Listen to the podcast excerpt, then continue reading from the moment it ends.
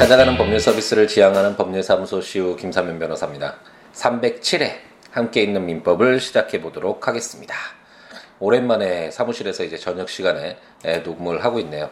또 내일, 그러니까 오늘이죠. 이제 여러분들 만나 뵙는 2018년 4월 19일 또 아침 시간에 영장 실체 심사가 또 몇 건이 있기 때문에 또 아침 일찍 또 출근을 해야 해서 또 이제 저녁 시간에 수요일 저녁 시간에 이제 내일 만날 여러분과 만날 내용을 가지고 이제 녹음을 시작하고 있습니다. 우리가 지금 이제 상속편을 공부를 하고 있죠. 우리가 지난 시간에 전체적으로 어디를 우리가 공부를 하고 있고 어떤 내용을 공부하고 있는지와 관련돼서 간단하게 이제 말씀을 드렸기 때문에 우리가 지금 어디 지점에 있는지 이에 대해서는 어느 정도 어, 파악을 하고 계실 거라고 생각이 드는데 에, 피상속인이 사망을 하고 상속이 개시가 되었을 때 어, 원칙적으로 포괄적으로 권리뿐만 아니라 의무까지도 채무까지도 모두 상속인에게 승계가 되잖아요. 에, 그랬을 때 그 상속인이 물론 상속 재산이 너무 많다면 적극 재산이 많다면 뭐 그 당연히 단순 승인을 해도 전혀 상관이 없겠죠.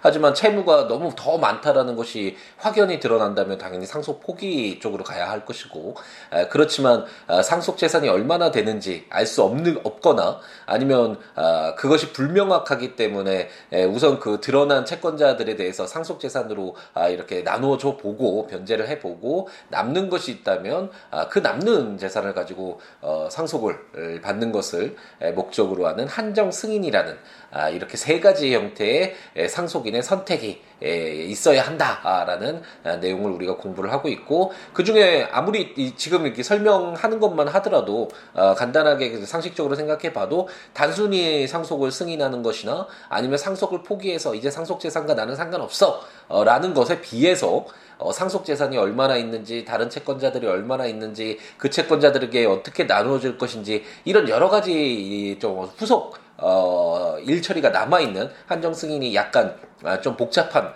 아, 내용일 것이다라는 것이 그냥 이 간단한 설명만으로도 어느 정도 추측이 되죠. 그래서 그런 내용들을 한정 승인과 관련된 내용들을 우리가 공부를 하고 있습니다.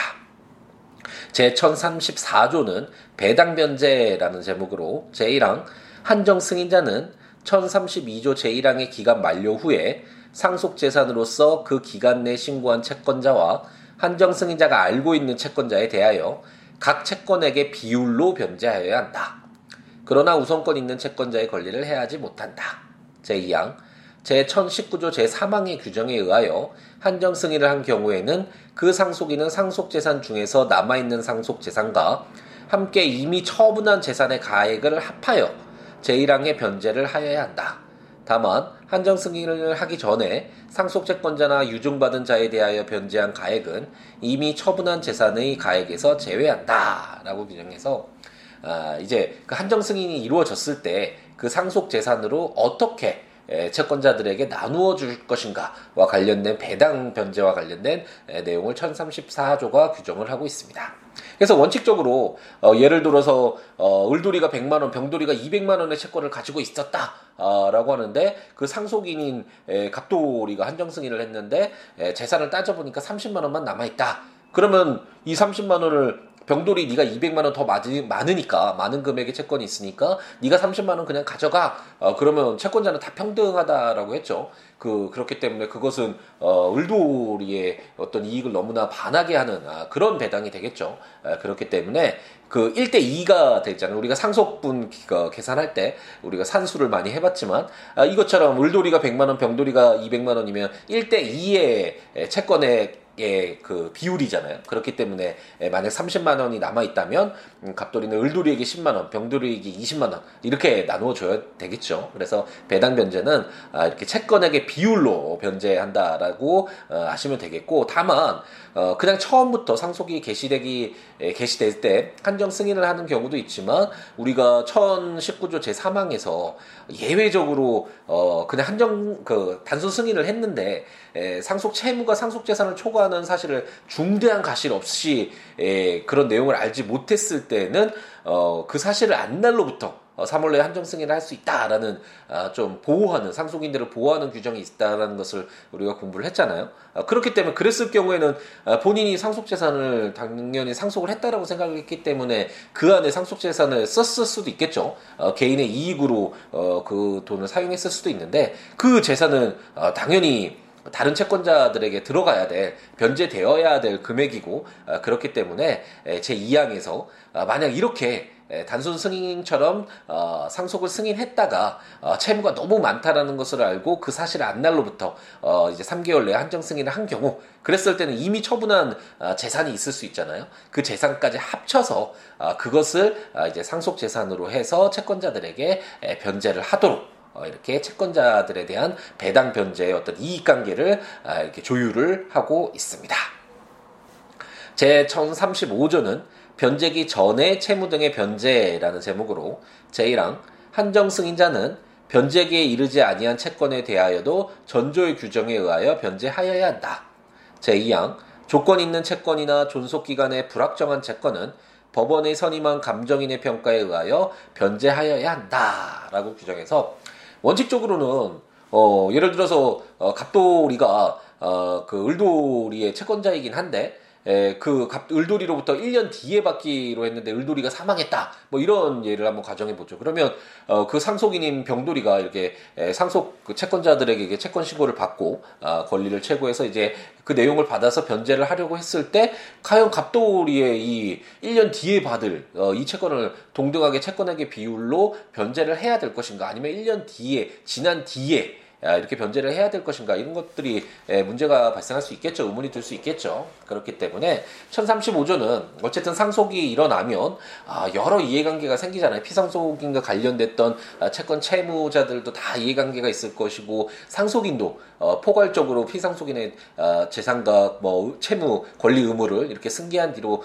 야, 굉장히 불안정한 지위에 있게 됐잖아요. 그렇기 때문에 1035조는 비록 변제기에 이르지 않았더라도 또, 어, 뭐, 존속 기간이 불확정하거나 조건이 있는 채권. 우리가 민법 총칙 공부했을 때, 에, 공부를 했었죠. 이렇게 어떤 아, 법률 행위를 함에 있어서, 어, 부담부, 어, 법률행위라고 해야 되나요? 그런 조건이나 기한이 있는 법률 행위가 있었을 때 어떻게 처리를 할 것인가? 어, 정말 먼 한 3년여 전에 4년까지는 아니겠고 한 100조 넘어서 어, 됐으니까 한 4년여 3년여 전에 공부를 했기 때문에 아, 그런 게 과연 있었을까라는 의문이 들겠지만 어쨌든 그런 내용들 공부를 했었었거든요. 그래서 뭐 시험에 합격하면 어, 내가 뭐 자동차를 줄게 그러면 어떤 이런 조건 있는 거, 채권이 되겠고 그 조건이 성취되기까지는 사실 그 채권이 얼마인지 에, 특정이 안 되는 그런 부분들이 있죠. 그랬을 때는 아, 법원이 선임한 감정인의 평가에 의해서 그 채권이 예, 얼마인지 예, 어떤 채권을 특정을 한 뒤에 예, 그 금액을 어쨌든 어, 1034조 우리가 어, 방금 전에 공부했던 배당 변제 그 시기에 같이 예, 변제를 해서 그 상속으로 인한 어, 법률 관계를 신속하게 종결토록 어, 규정을 두고 있습니다. 제 1036조는 수중자의 변제라는 제목으로 한정 승인자는 전 2조의 규정에 의하여 상속 채권자에 대한 변제를 완료한 후가 아니면 유중받은 자에게 변제하지 못한다라고 규정을 하고 있습니다. 우리가 한정 승인 할 때 그 상속 채권 상속 채권자들에게만 그 상속 재산으로 변제를 하는 것이 아니라 유중의 경우에도 그 부분도 충당을 해야 된다라는 것을 우리가 공부를 했었잖아요. 그렇기 때문에 어 그 상속채 상속 재산으로 어 채권자들에 대한 그 채권을 이제 채무를 변제를 하고 유증 받은 자에게 그 유증으로 뭐 갑돌이에게 100만 원을 내가 죽은 뒤에 에뭐그 증여하도록 해라. 뭐 이런 식이 됐을 때 그 유증에 의해서 그 100만 원도 지급해야 되는데 만약 그 금액이 모두 어 충당되지 못하는 경우에 과연 그러면 채권자들을 면제 먼저 이렇게 변제케 할 것인가 아니면 유증 그 피상속인의 어떤 의사 아, 돌아가실 때 그 의사를 강조를 해서 유증받은 자에게 먼저 어, 그런 어떤 재산을 넘겨줄 것인가 이런 부분들이 또 문제가 될 수 있겠죠. 근데 상식적으로 생각해 보면 아, 그 피상속인의 그 돌아가신 분의 채권자들은 자신의 어떤 권리가 있는 거잖아요. 그만큼 돈을 빌려줬으니까 뭐꼭 아, 돈을 빌려준 대여가 아니더라도 어, 어떤 돈을 받을 수 있는 자신의 채권을 행 사할 수 있는 그런 어떤 어, 이익됨을 주었었으니까 미리 그 전에. 에, 그러니까 그런 채권자가 있는 채권이 있는 에, 경우인 것이고 유중의 경우에는 에, 어떤 내부적인 관계가 뭐 다른 별도의 에, 것들이 있을 수도 있지만 일반적으로는 무상으로 어, 사망하면서 어떤 증여의 형태를 띠게 되죠. 어, 그런 어떤 어, 유증을 받는 사람과 어, 피상속인의 채권자의 관계를 지위를 한번 어, 비교 형량을 해보면 당연히 그 채권자들에게 먼저 변제를 한 뒤에 이제 무상으로 어떤 이익됨을 얻게 되는 유증 받은 자에게 유증 받을 자에게 에, 유증으로 이렇게 변제를 하도록 하는 것이 에, 타당하겠죠 상식적으로도 에, 그렇기 때문에 1036조는 상속 채권자에 대한 상속 채권자에 대한 그런 변제를 완료를 다 한 뒤에 유증 받은 자에게 에, 변제를 하도록 아, 이렇게 순서를 정하고 있습니다. 제 1037조는 상속재산의 경매라는 제목으로 전 3조의 규정에 의한 변제를 하기 위하여 상속재산의 전부나 일부를 매각할 필요가 있는 때에는 민사집행법에 의하여 경매하여야 한다라고 규정을 하고 있습니다. 우리가 공유 관계에서도 공유물 분할을 함에 있어서 여러 가지 뭐 사정들을 고려해서 법원에서 아 이제 공유물을 분할하게 되는데 최후에는 그 매각 그 경매의 그 공유물을 아 매각을 해서 아 경매를 통해서 매각을 해서 그 금액을 이렇게 나누는 아 그런 어떤 공유물 분할 방법도 있다라는 것을 우리가 배웠었죠. 그것처럼 처음에는 한정 승인을 할 때 그 피상속인의 현금으로 뭐 채권자에게 다 변제를 할 수 있을 거라고 생각했는데 만약 그것이 부족했다. 어, 그러면 어, 그 남아있는 그 상속받은 부동산이나 어, 그런 부분들을 어, 매각을 해서 어쨌든 채권자들에게 변제를 할 필요가 있겠죠. 음, 그랬을 때는 어, 민사집행법에 의해서 그 규정에 따른 어, 경매를 해서 어, 이렇게 변제를 채권자들에게 변제를 하도록 어, 이렇게 규정을 두고 있습니다. 오늘은 4개의 조문을 좀 빨리 봤네요. 어, 저도 이제 또 운동을 하러 가기 위해서 수영을 아, 예전에 다시 시작했다고 말씀드렸죠. 좀 지방재판 있고 그러면 빠지는 날이 많긴 한데 어쨌든 기회가 있을 때마다 빠지지 않고 열심히 배우려고 하고 있습니다.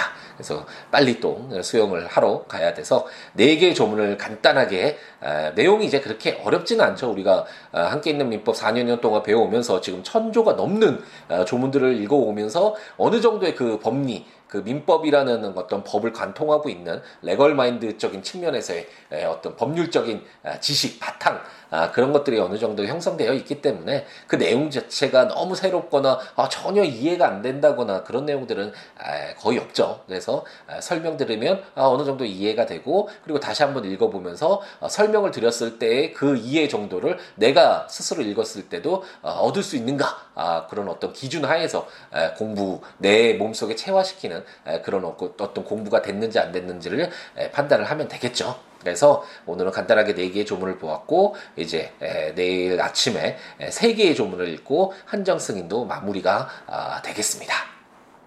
조문들 한번 보시면서 어, 들으시면 좋으니까 국가법령정보센터 또는 제가 전자책으로 발간한 함께 있는 민법 또는 제 블로그 siwo.com siwo.net siwoolaw.com.net에 해당 조문과 설명들 참고하시면서 들으시면 좋겠고 어, 법률 외에도 여러 가지 뭐 살아가는 이야기나 어떠한 내용이라도 좋으니까요. siwo.com siwo.net siabooks.com siaboks.com 블로그나 026959-9970 전화나 siwo 골뱅이 gmail.com 지메, 어, 메일이나 트위터나 페이스북에 시우로 예, 오셔서 여러 가지 이야기 함께 나누는 우리였으면 좋겠습니다. 네, 이제 완전 봄날이죠. 날씨가 너무 좋아서 이제 정말 거리를 거닐고만 있어도 아, 너무 행복한 마음이 드는 또 약간 몸이 피곤한 그런 부분도 있긴 하지만 어쨌든 그 추운 아, 우리 언제 이 겨울이 가나 싶었는데 에, 벌써 이렇게 봄이 와서 따뜻하고 또 이제 얼마 지나지 않으면 아, 또 너무 덥다고 아, 이렇게 푹푹 또 불만이 쌓이는 그런 순간들이 오겠죠. 아, 이런 자연 속에서 아, 이런 변화되어 가는 항상 순환하는 이런 자연 속에서 아, 매일 똑같은 것 같으면서도 이렇게 감정이 항상 새로운 것을 보면 아, 자연과 함께 더불어 살아가는 우리들의 삶이 에, 그렇게 에, 뭐 항상 똑같을 수는 없다라는 거 자기의 어떻게 마음 먹는 가에 따라서 어, 정말 다르게 다가오잖아요. 에, 정말 그 순간순간마다 아, 정, 아, 새롭게 항상 새롭게 그렇게 마음가짐을 할 필요도 있고 아, 그런 마음가짐에 따라서 우리의 삶이 똑같아 보이는 일상의 반복인 것처럼 아, 보이는 우리의 삶도 정말 달라질 수 있다라는 생각이 불현듯이 예, 또 드네요. 항상 새롭게 하라라는 그런 어, 은나라의 탕왕이었나요? 그 대학인가 아, 그 중용인가 그 부분에 이제 그런 문구가 나오는데 아침에 일어났을 때마다 그 세수 대야에 에, 그 진실로 항상 새롭게 해라 계속해서 새롭게 해라 뭐 이런 문구를 적어놓고 아, 자신의 어떤 삶의 방향을 정했다고 하잖아요. 그것처럼 아, 항상 똑같아 보이는 우리 일상일지라도 항상 새롭게 새로운 마음가짐으로 순간순간 최선을 다해서 행복하다가 가득하게 채워가는 우리가 되었으면 좋겠습니다.